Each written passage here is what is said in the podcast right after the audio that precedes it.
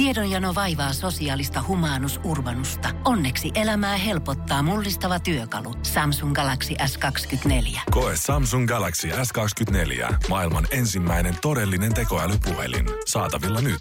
Samsung.com. Voise.fi. Artistihaastattelu. Tervetuloa studioon Jenni Puumalainen. Kiitos paljon, kiitos.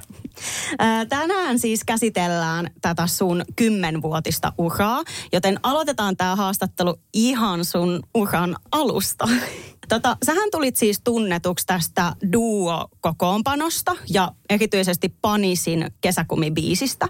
Niin kerros vähän, että miten tämä duetto ja biisi ylipäätänsä sai alkunsa? No tota, se varmaan lähti siitä, kun me oltiin tota, Tiian kanssa tuolla Kannelmäen kirkossa.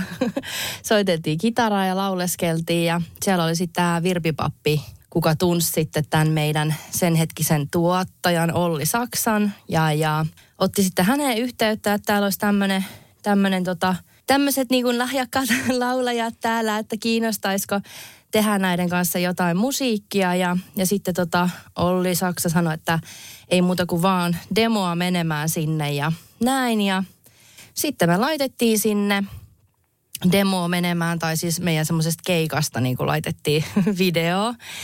Ja, ja sitten tämä Olli kiinnostui meistä ja me kysyi meidät sinne sen studiolle ja sitä kautta sitten lähdettiin miettimään, että mitä, mitä tehdään meille.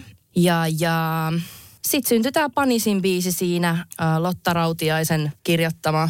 Ja, ja tehtiin se, demotettiin se ja näin. Ja sitten Olli, Olli lähti sitä tarjoamaan eri levyyhtiöille ja sitten Yle X kiinnostui siitä kesäkumin biisinä. Ja, ja sitten siitä tuli Yle X kesäkumin biisi ja sitten se olikin aika niin kuin vauhdikasta menoa heti, heti alkuun, että et tavallaan, että tuli niitä keikkoja ja muita ja sai sitten kokemusta ja kontakteja paljon Ihan mieletön tarina. No jännittikö sua laulaa niin seksuaalista lyhiikkaa, kun tohon aikaan tämä naisen avoin seksuaalisuus oli kotimaisessa popmusassa vielä isompi tabu? Mm. Tota, no kyllä muistan, että mä jännitin sitä, että, että mitä muut ajattelee. Toivottavasti tämä ei jää niinku yhden hit ihmeeksi, mm. mitä siinä vähän niinku kävi. Mutta tota, kyllä mä sitä jännitin, että kun ties, että on niinku, ö, sielu ja sydäntä tehdä niinku muunkinlaista musaa. Mutta tota, mut sitten jotenkin niinku siinä sitten niin mä oon kuitenkin sen verran huumorintajuinen ihminen ollut aina ja silleen, niin ei, ei mua niinku, mä oon kuitenkin tai sillä räväkkä ja näin, niin ei, ei mua niinku haitannut se ollenkaan. Et musta oli niinku oikeastaan kiva toimia semmoisen tietynlaisena esikuvana, vaan voiko sitä sanoa niin, että, että nainenkin voi laulaa näin ja nainenkin saa haluta. se on juuri näin edelleen tänäkin päivänä. Niin. äh, no siis, tehän olitte siihen aikaan tosi nuoria, niin koeksa, että, että se jotenkin vaikutti siihen teidän niin kuin alkavaan uraan jotenkin? No tota, olihan siinä siis sillä kyllähän kaikki tuli tosi äkkiä, eikä, eikä niinku ollut mitään semmoista kokemusta, eikä, eikä oikeastaan niinku, kyllä me jotain mediakoulutusta siinä saatiin ja näin, mutta jotenkin tuntuu, että mä kuitenkin elin semmoisessa sumussa sen ajan, että niinku nyt jälkikäteen miettii, että, olisinpa tehnyt toisin tämän, tai olisinpa nauttinut siitä hetkestä, kun me oltiin siellä festarilavalla, tai jotenkin, että se on vähän niin kuin Kreikan reissu, mitä sä oot odottanut pitkään. Ja sit kun sä oot siellä, niin sulla menee koko reissu ihan ohi, kun sä oot vaan ollut silleen, tiedätkö, jotenkin semmoisessa sumussa. Niin joo, siinä mielessä niin kuin nuori, että ainakin nytten tulevat keikat, mitä tulee, niin mä aion todellakin niin kuin nauttia joka hetkestä, tai se on mun tavoite. Ja, ja sille, että... Mm, että nyt tietää vähän mitä odottaa, niin osaa myös niin kuin varautua. Sama, mikä siinä oli myös ö, nuorena kun oli, niin se kommentointi, mitä tuli johonkin YouTube-video alle ja haukuttiin huoraksun muuta, niin oli alkuun vähän silleen, että että apua, että tämmöinenkö tämä vastaanotto on. Mutta sitten siinä niin kuin pikkuhiljaa niin kuin tajus sen, että, että se on periaatteessa vaan hyvä, jos se biisi herättää semmoisia reaktioita, koska jos on vihaajia, niin sitten on todennäköisesti niitä rakastajiakin. Niin, nyt kun sä itse asiassa mainitsit ton, että, että se herätti niin kuin kans tosi paljon negatiivista kommentointia ja näin. Mm. Niin tota, oliko toi sitten toi sun suhtautuminen siihen noin positiivisesti niin yksi niistä keinoista, miten sä tavallaan pystyit käsittelemään sitä niin kuin kaikkea? Niin? No mulle isoin tukihan oli meidän niinku levyyhtiön pomo silloin, että hän ties nämä kuviot ja hän niinku kertoi meille sitten aina, että älkää ottako niin tosissaan ja vakavissaan ja näin, että muuten tämä ala niinku syö teidät, jos te otatte noin kaikki niinku itseenne. Ja sitten sitä alkoi vaan silleen, että jos huomasi, että vähän triggeröi itseään, niin ei vaan niinku mene lukea niitä, vaan pysyy siinä omassa voimassaan ja tekee niitä omia juttuja. Se on hyvä vinkki. Mm. No nyt päästään tämän niin duo-vaiheen päätökseen, niin pääset vastaamaan, että, että mikä sai sut ja Tiia Judenin siihen päätökseen, että duo-yhtiö pitää lopettaa?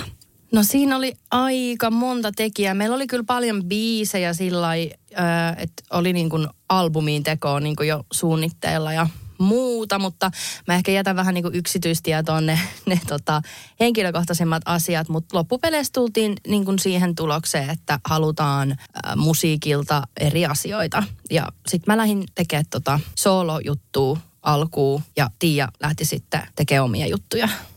Nyt kun sä mainitsitkin ton, että lähit sitten enemmän tekemään omaa soolouraa, niin mitä muuta tapahtuu tämän duo-yhtiön jälkeen? Ja ennen tätä sun nykyistä Jenni ja Juho kokoonpanoa? No siinä oli hetken semmoinen ehkä hajoaminen itselläkin, että kuka mä nyt sit oon niin yksilönä, koska mä olin luonut semmoisen tietynlaisen jo imagon itselleni siinä duossa. Ja tota, siinä oli varmaan semmoinen vuosi, kaksi taukoa. Mä en hirveästi käynyt levyyhtiöllä, vaan mä tein biisejä niin kuin kotona, kitara kädessä. Ja, ja tuli mulle semmoinen paine, että pitäisi tehdä jotain hittejä.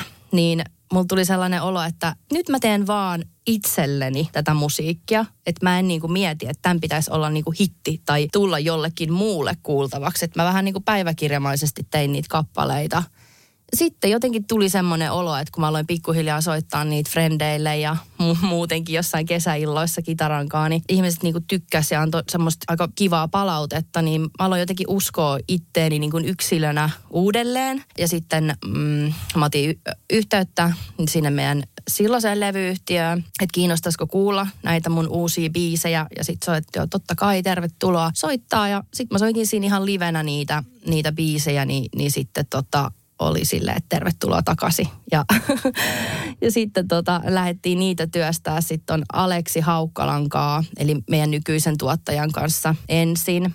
Mutta tota, sitten vaan jotenkin kävi niin, että minä ja Juho otettiin, niin kuin oltiin saman levyyhtiöllä, niin otettiin yhteinen biisisessio – ja sitä kautta yhtäkkiä meillä oli ihan sikahauskaa meillä kaikilla kolmella, mulla, Aleksilla ja Juholla. Niin ker- kerroinko mä liikaa? Onko mä sun kysymystä edelleen? Ei, anna mennä niin, vaan. Niin, niin, niin, meillä oli ihan sikahauskaa, niin sitä kautta tavallaan niin kuin, meillä alkoi muodostua tämmöinen bändimäinen kuvio. Että hei, toi Henkka, yksi meidän tuottajista, ehdotti, että mitä jos te laittaisitte niin kuin hyntyt yhteen. Ja musta se oli tosi niin kuin hyvä. Me annettiin sille mahdollisuus, että tässä me niin kuin vielä ollaan.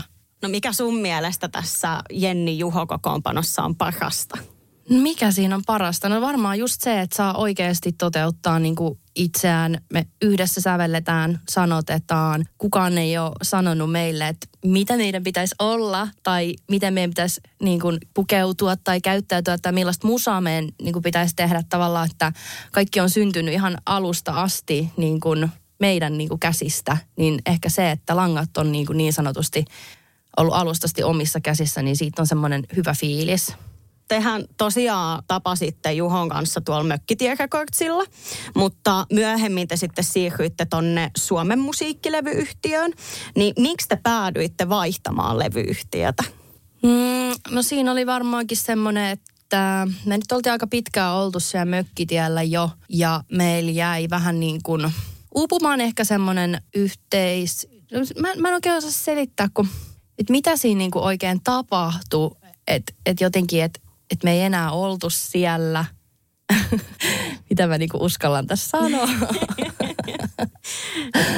Mutta tota, ehkä niin kuin tietyllä tavalla meihin ei uskottu siellä päässä enää. Tai että bi, et biisit ei ollut riittävän hyviä. Siellä on tosi kova taso ja standardi. Ja siellä jos jossain on saanut todella hyvän siis koulutuksen niin kuin mökkitiellä. Mutta, mutta tota, mutta sitten tämä Kari Hynninen Suomen musiikilta otti meidät sitten avosylin vastaan ja, ja tota, se oli aika kiva, että siitä lähti aika äkkiä saatiin niin kuin hommia etenee. Niin ja tosi paljon striimauksia esimerkiksi tuohon teidän ekaan singleen Ujopoikaan. Joo, se ei olisi niinku parempaa alkuun voinut toivoa biisille. Jep.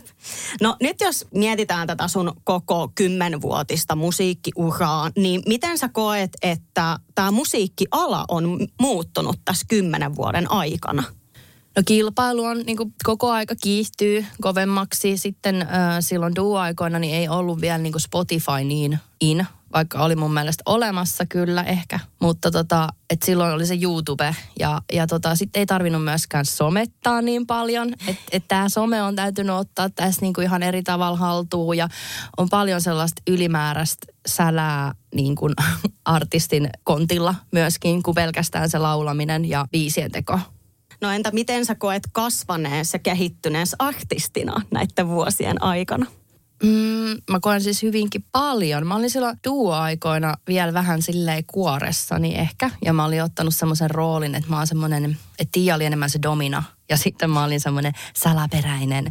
Mutta tota, mut, ähm, miten tämä nyt on sitten vaikuttanut, niin tietysti tuossa noin monet vuodet, kun mietti, mietti niin kuin menneisyyttä ja kaikkea, niin tajus vielä sen, että ei hitto, että kyllä tämä niin kuin, että mä haluan takaisin sinne lavalle ja mä haluan tehdä tätä. Ja tämä on, niinku, tää on mun semmoinen elämän tehtävä, että tuntuu, että, että niinku, ei vaan ole muuta vaihtoehtoa, niin, niin sitten tavallaan musta tuntuu, että mä oon niin kuin noussut kuin Feeniksin lintu sieltä uudelleen, sieltä niin kuin pohjamudista. Että ensin mä vähän masennuin, että tässäks tää oli. Ja nyt on silleen niin kuin, että tää rakoo kun ta- rautaan kuumaa. Takoo kun rautaan kuumaa, miten se sanotaan.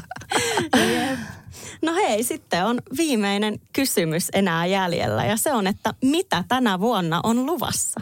No tänä vuonna on luvassa ainakin paljon festarikeikkaa. Mä oon tosi innoissaan meidän keikkamyyjälle. Kiitos vaan siitä, että hän on laittanut meidän kalenterin täyteen ja luvannut polttaa meidät kuulemma loppuun, kun me sanottiin, että se on ok. Ja sitten meillä on luvassa myös albumin julkaisu. Tarkkaa päivämäärää ei ole vielä tiedossa, mutta yritetään saada se kesäksi pihalle, että sitten kun on niitä keikkojakin, niin ihmiset pääsis vähän niin kuin kuuntelemaan niitä biisejä ennakkoon, että se kokemus on sitten vielä paljon parempi ja kivempi siellä keikoilla. No sitä me odotetaan innolla, että koska albumi tulee ulos. Mutta kiitos vielä Jenni Puumalainen haastattelusta. Kiitos paljon. Voise.fi Kun Pohjolan perukoillaan kylmää, humanus urbanus laajentaa reviriään etelään. Hän on utelias uudesta elinympäristöstään – nyt hän ottaa kuvan patsaasta Samsung Galaxy S24 tekoälypuhelimella. Sormen pyöräytys näytöllä ja humanus urbanus sivistyy jälleen. Koe Samsung Galaxy S24. Maailman ensimmäinen todellinen tekoälypuhelin. Saatavilla nyt. Samsung.com.